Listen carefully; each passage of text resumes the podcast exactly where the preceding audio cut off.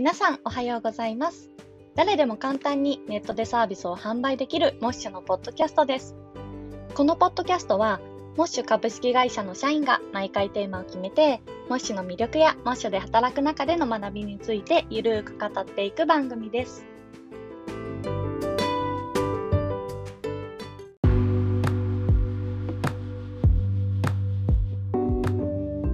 にちは、えー、モッシュ株式会社エンジニアリングマネージャーをしている村山です。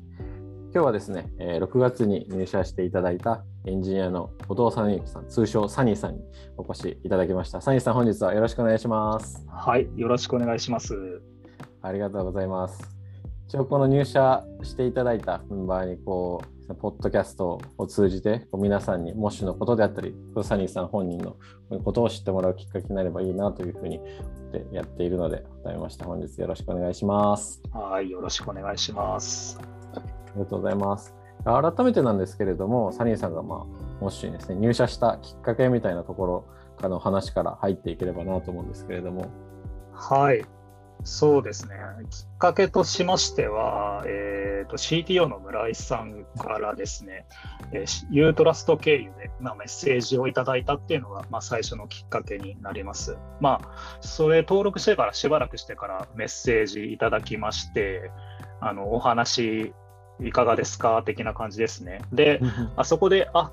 えー、モッシュっていう会社あるんだなって言ったのを知って、で、会社のトップページ見たら、あれどっかで見たことあるような、でもちょっと覚えがないな、うん、でもちょっと気になるなって言ったのがちょっと自分の中で、そこでまず引っかかりポイントがありました。で、まあ、あの、採用ページとかを拝見させていただくと、あのいろんな働き方をされている方がいらっしゃるっていう、まあ、そうですね、お子さんがいて、あのもう早朝5時に起きて働かれてる方だったりとか、確かに。まあ、そう、なんか結構フレキシブルな働き方をされている方が多くて、うん。うん、あ結構今、うちが求めてる働き方に近いのかもって思ってで、ちょっとそこのところも詳しく聞きたいなっていったところだったりとか、まあ、サービスの内容に関しても、実際、クリエイターさんと一緒に実装してですね、あのどれだけその、なんだ、クリエイターの活動に対して貢献ができていくものなのかっていったところも興味があったので、まあ、そういったところをお話して聞きたいなと思って、えー、とお話しさせていただくことになりました。で今まであの LinkedIn とかあの YOUTRUST でお話どうですか的なのが来てたんですけど、ちょっと僕、あのビビりなところもあって、あの 今までそういうお誘いを受けて、あまり話したことがなかったんですけれども、まあ、不思議とちょっと、あの MOSH からのその問い合わせに関しては、あちょっと僕も聞いてみたいなっていったところはい、気持ちが動いて、あの初めて、はい、お話しさせていただくっていう場をね、設けさせていただいてあ、はい、そうそうだったんですね。いや、めちゃくちゃこう嬉しいというか、いや、本当にいろいろそういうインタビュー記事であったりだとか、そういう、まあ、あの、モッシュを採用、ある種広報的なコンテンツを載せていて、すごい良かったなと思うんですけど、そうだったんですね。うん、そうだったんですよ。いや、それ僕、新しいあの発見というか、初めて今日知ったので、めちゃくちゃ嬉しいですね。いや でもこのポッドキャストもこう何かしらその次のサニーさん に届く可能性があるのでぜひぜひい。ろいろそうですね。あのいろいろ聞いていければなというふうに思いつつ。あれですね。確かあのその体験入社もあのサニーさん確かしていただきましたよね。はい、なんか、はい、まあ、まあ、それの時であったりだとか、実際こう、まあ、それこそメッセージが来てから、こう、まあ、体験入社であったりとか、まあ、それこそこう今、えー、入社して約1ヶ月ちょいが経つ部分があると思うんですけれども、なんかそれのなんか印象のなんか変化であったりだとか、印象みたいなことなんかあったりします？変化、そうですね。やっぱり、皆さんリモートに特化している方々だなっていったのは強く感じていて、うん、前職でもコロナ禍になってから、うん、あの普段はまあ物理出社がメインだったんですけれどもリモートワークっていう形にまあ移行したんですね。なんですけれどもやっぱり働く時間はみんな用意スタートで一緒で終わる時間もまあ大体一緒っていう結構場所はあの離れてるんだけど、同期的な動きを求められるっていう機会が多かったんですけれども、モッシュに関してはやはりリモートに特化してるって言ったのは、あの非非同期的な働き方をみんなされていて、それ前提で、まあ、動いて、結果を出していこうねっていうのを良しとしているところが、あのまあ、働い入社してから働き始めて、すごい強く感じるようになりました。やっぱりあのみんなそれぞれ生活の都合だったりとか、うん、あのどうしても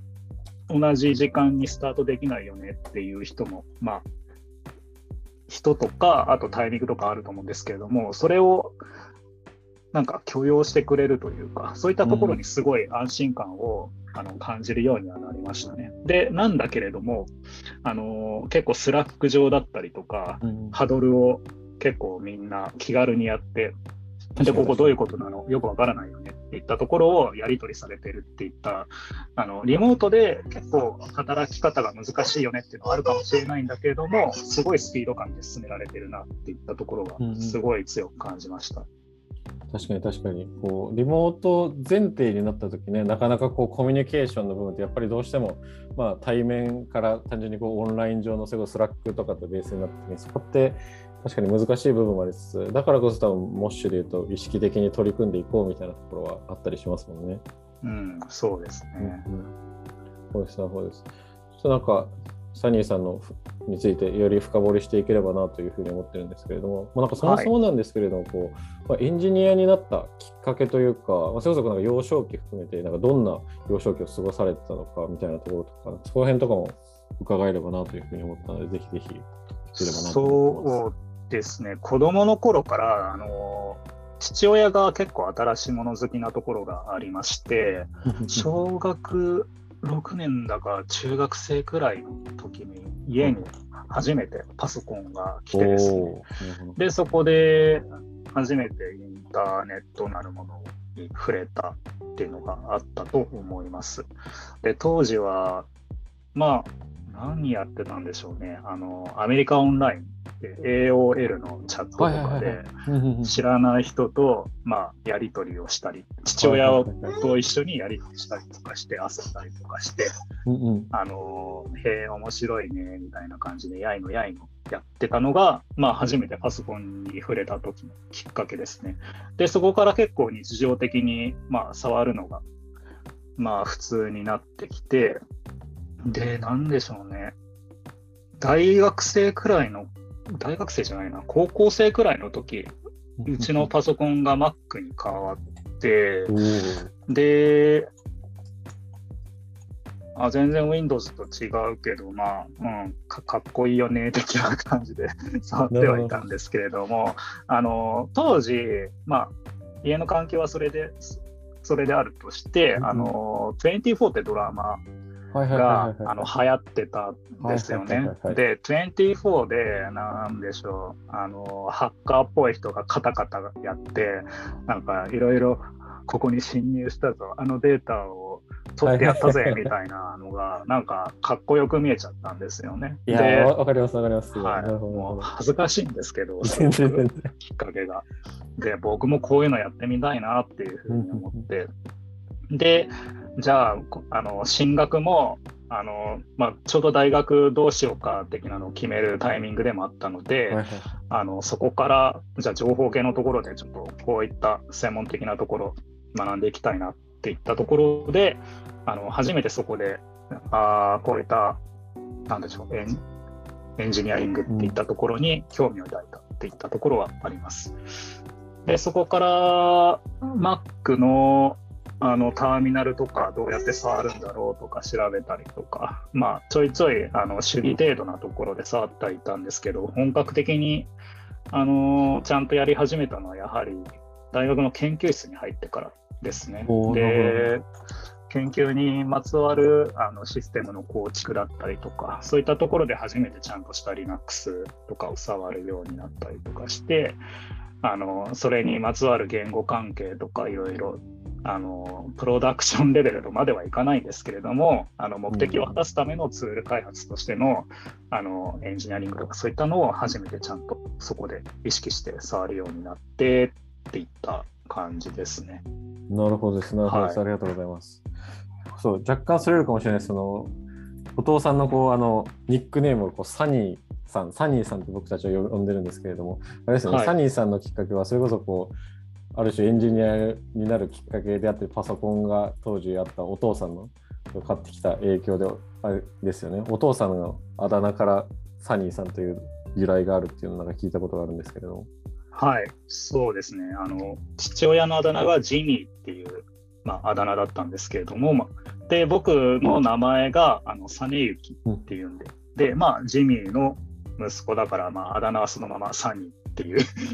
すごい単純なんですけれども、そういう流れで。いや、ジミーさんになんかお会いしてみたいなって僕すごい高校生の時にこう Mac というか、それこそすごいですね。お父様がこう Mac を買ってこられたっていうことですもんね。そうですね。はい。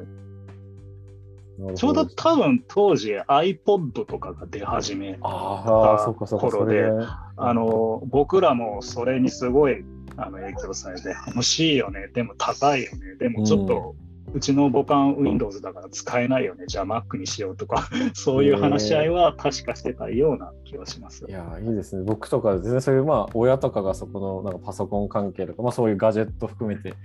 そういうとこ全然詳しくないので、なんか、すごいそういうこと羨ましいなというか、いいなっていうふうにすごい感じました。なるほどです、なるほどです。それで言うと、あの、サニーさん、今のえっと、逆にこうサニーさん自身もこうあの私こうお父様父親になられて今とかだとこう育児をしながらの働き方、まあ、先ほどのそのきっかけみたいな話とか模試の雰囲気みたいなところでもこう働き方みたいなこうキーワードがこう出てきてるかなというふうに思うんですけれどもあのそれこそあの収録中にはあのお子様の声がなんか聞こえてきてであのお元気そうだなというふうに思うんですけどもそこら辺なんかまあとはいえまあ大変な部分とかもあるのかなというふうに思いつつなんかサニーさんにとってのその育児をしながらのこう働き方みたいなところというのは改めていかがですか？あもう超ハードですね。超ハード。いや、でもそうですよね。子供、娘なんですけれども、うん、めちゃくちゃテリブルで、あの、まあ、なんでしょう、今2歳9ヶ月くらいになるのかな。うん、で、ちょっと保育園には入れてないので、ずっと家にいる状態なんですよ。うん、なので、まあ当然、あの先ほどのように声が入ってきたりだったりとか、自分の膝のところまでのやってきて登ってキーボードガシャガシャ叩いたりとかっていうのも日常茶飯事で。でまあ基本的にちょっと僕あのイレギュラーに弱いっていうたちがあって、うん、でまさに子供が突然介入してくるっていうのは結構イレギュラーで ですよ、ね、集中してるのにあの意識が途切れちゃうとか、うん、もうって思うことは結構あるんですけれども、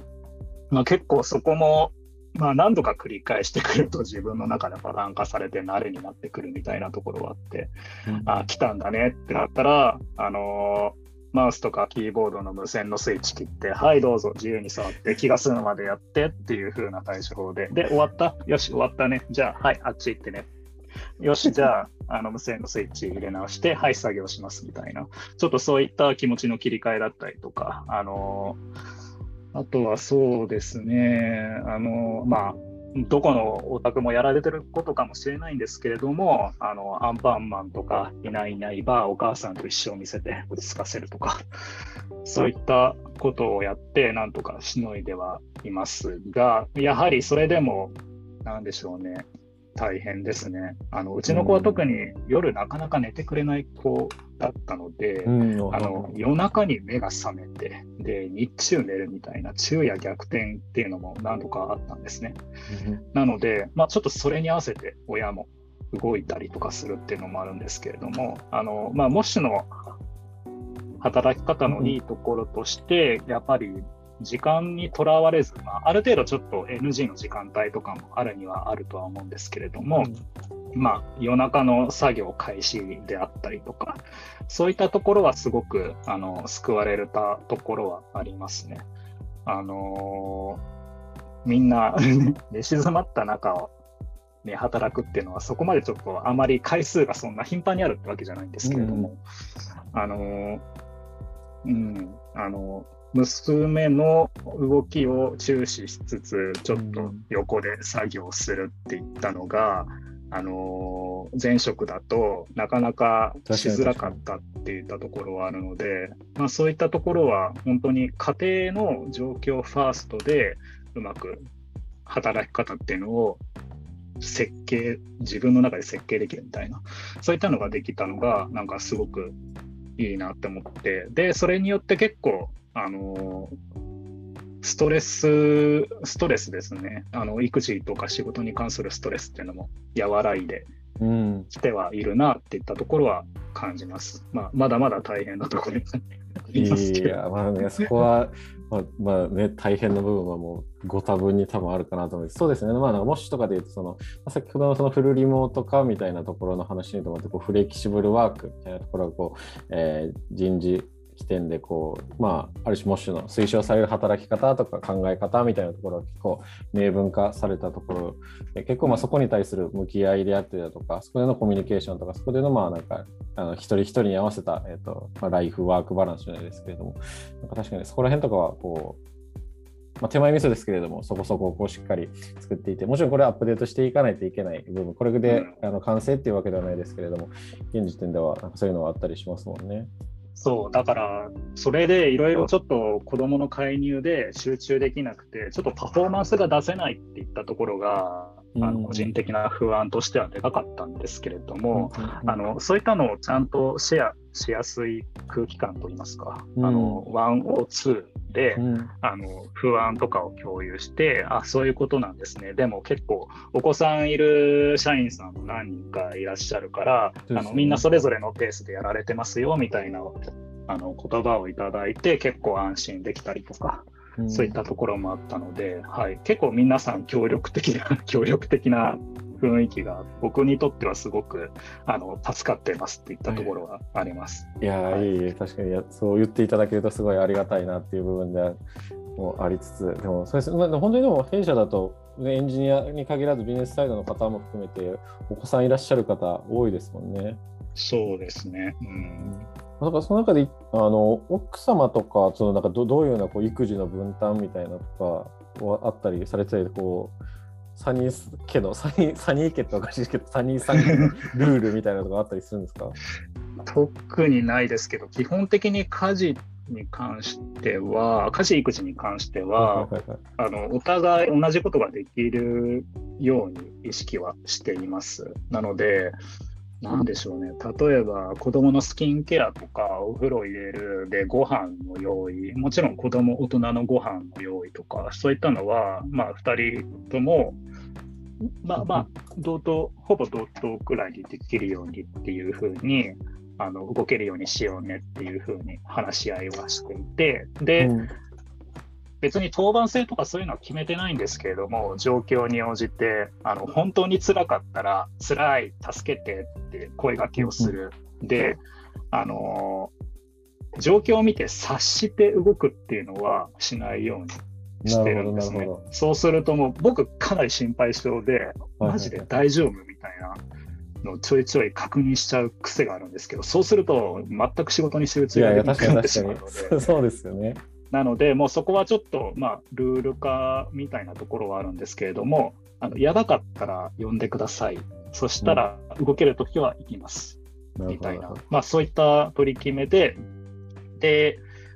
はい、じゃあ何してほしい、何をすればいいのかっていうのも、あのー、なんでしょうね。妻も安心してなんだ僕の方に頼めるようにあのお互いさっき言ったように、うん、同程度のことはできるようにしている。で、なんか新しい課題が出たらすぐにシェアして、あの同じ認識で動けるようにしようねみたいな、そういうふうな、特に会話をよくするようにしてます。いや、なるほどです。いや、もう素晴らしいというか、なんかそこを聞いてて、ある種なんかもう一つ 会社があるような感じというか、あれですね、こう本当にワンオン、奥様とのワンオンワンみたいな感じですね。あそうですね。はい。いや、でもそれは大変なところだと思いますが、まあでもそういうところでなんかこう、モッシュの働き方みたいなところでもこう共感であったりだとか、まあ、そこでの実際実体験としていろいろお話いただいた部分あるかなと思うんですけれども、改めてこうサニーさんが今後、まあ、モッシュで挑戦していきたいことであったりとか、意気込みみたいなところをなんか最後にいければなというふうに思うんですけれども。そうですね。あのまず一つは、子供、まあコロナ禍になって皆さん、あのリモートワークっていうのが結構メインになった上で子育て世代の方とかの働き方ってやっぱり結構暗中模索なところが結構あるのかなって感じるところはあるんですね。でまあそのうちの一人としてあの、まあ、まさにこんな働き方もあるんだよっていう一つのロールモデルとしてあの、なんだろうな、活躍していきたいなっていう、結構ふわっとしてるんだけだけど、それが一つあります。で、もう一つのところとしては、あの、モシュなりの価値の出し方っていうのかな、なんて言えばいいんだろう。あのまあ、エンジニアリングのところに関してもそうなんですけれども、やはり一つ自分なりのパフォーマンスの出し方っていうのを見出したいなっていうのがあって、で、なんでしょう、結構、働いている中でこうあこういう人の働き方とか素敵だなとか思ったりする場面もちょくちょくあるんですね。あの金山さんのような、PM 的な視点だったりとかあとアンディさんとか村井さんとかのそのエンジニアリングに対するいろいろなアプローチの仕方であったりとか、うん、ちょっと今そういったのを吸収して前職にはないような雰囲気っていうのがまさしく今ここで感じられていて、で、あこういった皆際立ってるような動き方してってなんか素敵だなっていう、なんか新卒みたいな意見してて僕らとしてはなんかそういうふうになんか思っていただいてというかね、僕もそこにまあある種関わってるものとしてはめちゃくちゃ嬉しいです。個人としては別にあの例えばフロントエンドのエンジニアでもめちゃくちゃ特化したエンジニアになりたいとか、うん、マネージャーでバリバリ行きたいみたいな、そこまで強くはないんですね。どっちかというと、生活ありきで、その上でストレスのない働き方をしたいっていったところが一つでは、まあ、前提としてはあるんですけれども、それの上でもやはりパフォーマンスの特化、あの発揮して貢献したいっていったあの自分自身の欲求も、まあ、まずはあるんですけれども、そのパフォーマンスの発揮の仕方っていうのは別に特にあのこだわりはないんですね。なので、今はフロントエンドメインで参画させていただいてはいるところはあるんですけれども、あのバックエンドのところとかも、インフラ周りとか、あとは、そうですね、プロダクトに対する、あ、こここうした方がいいんじゃない、ああした方がいいんじゃないっていったところも、あのー、なんでしょう、どんどん意見を出していって、改善していけるような立場にあのどんどんなっていけたらなっていうふうにはまずは思ってはいます。はい。ありがとうございます。浅い意見になっちゃうんですけど、よろしいでしょうか？全然全然浅くないですよ。いやでもまさに本当に多分今お伝えいただいたその挑戦含めた意気込みみたいなところとか本当に多分大事な動きだと思いますし、重要な、もしにとって必要不可欠な動きだと思いますので、改めまして本当によろしくお願いします。はい、また変わるかもしれませんけど、その時にお伝えする機会があれば。また 変わったポッドキャスト収録普通にしましょう。N 年後のサニーはこうなりましたみたいな。いや、いいですね。それもいいですね。はい、ビフォーアフターみたいな。ぜひぜひ、なんかそういうのもやっていければなというふうに思いますが、はい、本日は、えー、サニーさんにお話を伺いました。サニーさん、本日はどうもありがとうございました。はい、ありがとうございました。